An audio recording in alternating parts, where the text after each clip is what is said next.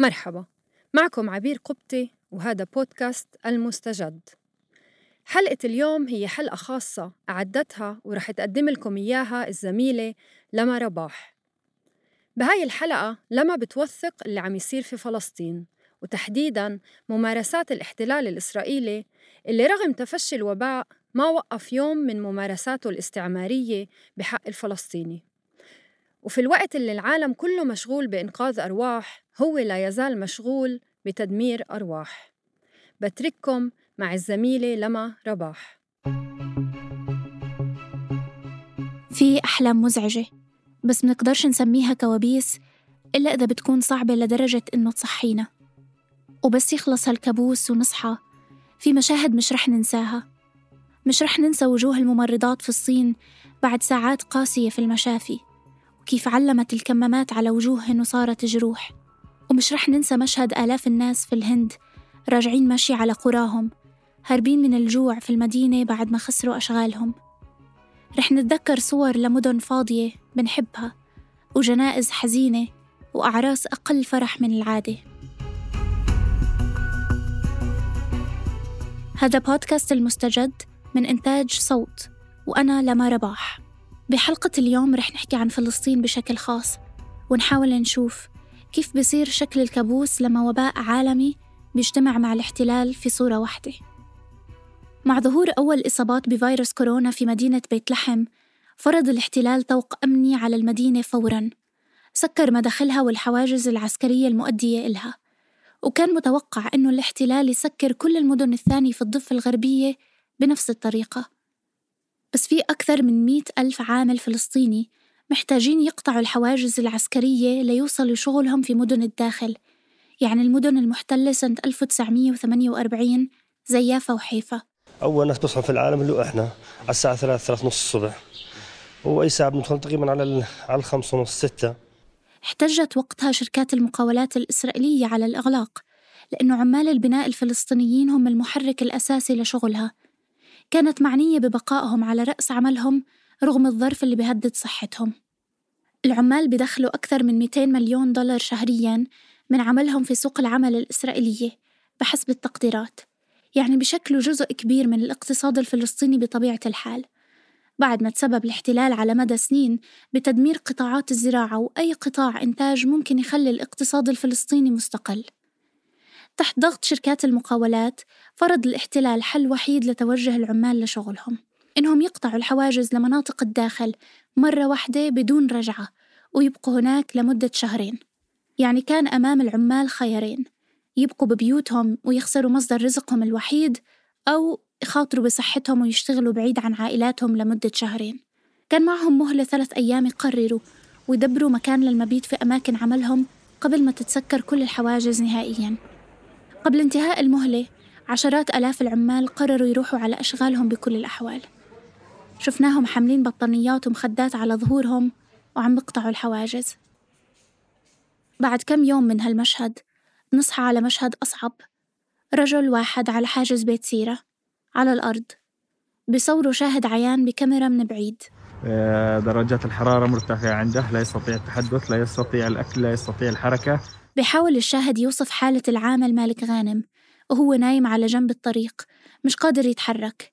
كان مر على وجوده على الأرض أكثر من ساعتين. مالك عامل بناء كان يشتغل في ورشة بتل أبيب. ارتفعت درجة حرارته كثير ما كانش قادر يشتغل من التعب. كان في شك إنه مصاب بفيروس كورونا فاتصلوا زملائه بسيارة إسعاف. بالبداية ما قبل سائق السيارة الإسرائيلي إنه يوصل مالك على المستشفى لأنه عربي. لما وصل مالك على مستشفى بتل أبيب المستشفى سكرت بوابها بوجهه وما سمحت له يفوت ليتعالج. بعد شوي بيوصل عناصر من شرطة الاحتلال لابسين زي واقي بقيدوا إيديه ورجليه وبياخذوه في جيب عسكري على حاجز واصل مع الضفة الغربية. ووقتها بيلاقوا المتطوعين الفلسطينيين على الجانب الثاني وبيحذرهم إنهم يبعدوا عنه خايف عليهم يلقطوا العدوى. وبيقدروش يقربوا عليه لأنهم ما عندهم زي واقي بكل الأحوال.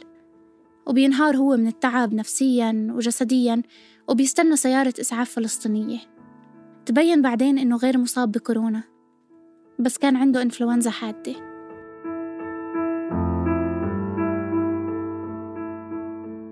بعد هالمشهد صار في جدل كبير بفلسطين حول موضوع العمال بالداخل وخصوصا حول دور الحكومة الفلسطينية في حمايتهم. وكيف نقدر نوفر لهم بديل عن العمل؟ وكثير أسئلة تانية الإشي الوحيد المؤكد فيها هو إنه الاحتلال استغل عمل مالك وصحته لسنين وعمل أرباح ونمى قطاعات كاملة من عرق جبينه هو والعمال غيره. وأول ما يشتبه بإنه مريض بيوصلوه الجنود بسيارة عسكرية لأقرب حاجز بدون أدنى رعاية طبية.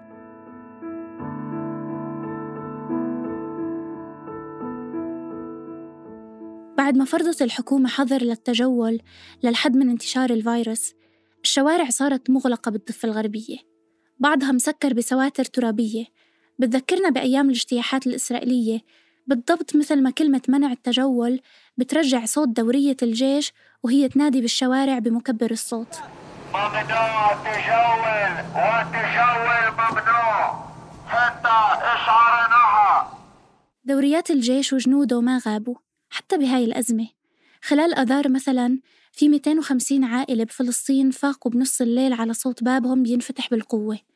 وجنود لابسين كمامات وأقنعة واقية دخلوا مع أسلحتهم ليعتقلوا 250 أسير وأسيرة جداد بينهم أطفال. رح ينضموا لأكثر من 5000 غيرهم موزعين على سجون الاحتلال.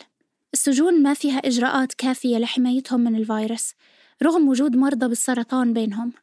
غير أنه الاحتلال منع دخول مواد التعقيم والتنظيف للسجون بالفترة الأخيرة.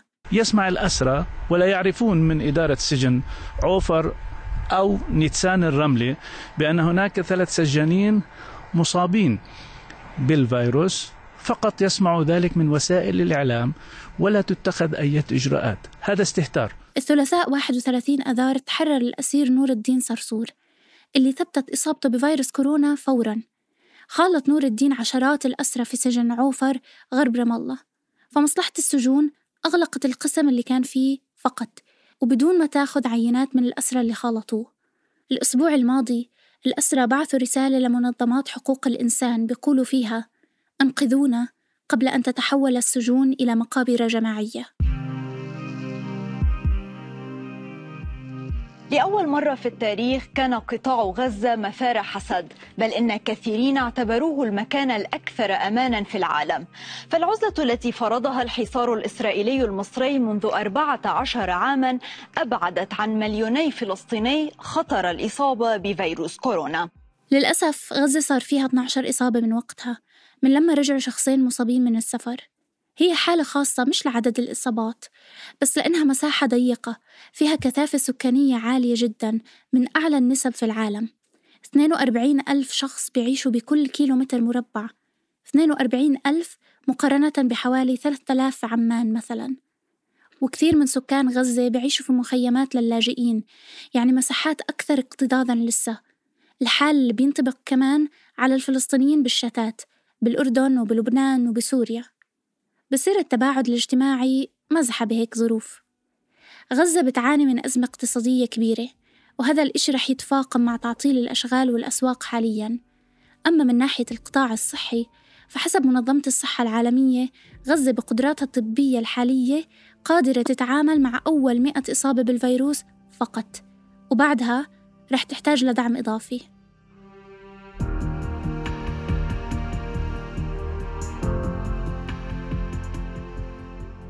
هذا كله بخلي أزمة مثل وباء عالمي أصعب بأضعاف. كل ما نحكي قصة عن فلسطين في مقدمة لابد منها. فلسطين مقسمة فلسطين يعني الضفة الغربية وغزة اللي بيحملوا أهلها هويات فلسطينية. بس بنفس الوقت الضفة مليانة مستوطنات وحواجز عسكرية وبنفعش منها نمر على غزة المحاصرة إلا بتصريح من الاحتلال. وفلسطين كمان هي المدن المحتلة عام 1948 وبيحملوا أهلها جنسيات إسرائيلية قسرا مثل حيفا وعكا والناصرة. وفلسطين يعني مدينة القدس وبيحملوا أهلها هويات مقدسية بلا أي جنسية. وكمان أهل الضفة وغزة بيقدروش يوصلوا ولا واحدة من هالمناطق إلا بتصريح من الاحتلال. هاي التقسيمات مش بس إنعاش للذاكرة عن تاريخ البلد هي إشي مستمر عم نشوفه هلأ وصار أوضح في أزمة كورونا. كثير صعب مثلا إنه نجمع خريطة واحدة لعدد الإصابات نحصر فيها عدد المصابين الفلسطينيين بكل المناطق المقسمة وكل مجموعة بتعيش تقييدات من نوع مختلف. بيافا مثلا الإعلام الإسرائيلي كان يحرض على العرب إنهم بيلتزموش بالحجر الصحي. لنشوف بعد أيام عناصر من الشرطة الإسرائيلية عم تعتدي على الفلسطينيين بالشوارع وعم بتمارس العنف عليهم دون غيرهم بحجة إلزامهم بالحجر الصحي. هذا غير التمييز الإسرائيلي الواضح في توفير محطات للفحص الطبي في المدن والقرى الفلسطينية وعدم توفير مواد توعوية رسمية باللغة العربية. الفلسطينيين في الداخل المحتل عم بينظموا حملات توعية وأنشطة تكافل اجتماعي بشكل مستقل. وبالقدس سلطات الاحتلال ما بتقوم بنفس إجراءات الحد من انتشار الفيروس بالمناطق العربية مقارنة بإجراءاتها في المستوطنات القريبة عليهم. والاحتلال مش عم بيحاول إخفاء تعمد لإيذاء الفلسطينيين خصوصا بهذا الظرف. الجيش مثلا دمر عيادة ميدانية بتخدم المواطنين في منطقة الأغوار. ورغم إنه كل إشي توقف بالعالم في هالأزمة الاحتلال ما وقف أبدا. الفرق بس إنه لبس كمامة. بودكاست المستجد من إنتاج صوت. كنت معكم في التقديم والكتابة لما رباح وفي التحرير عبير قبطي ومحمود الخواجة. في الإخراج الصوتي تيسير قباني. كونوا بخير وعافية.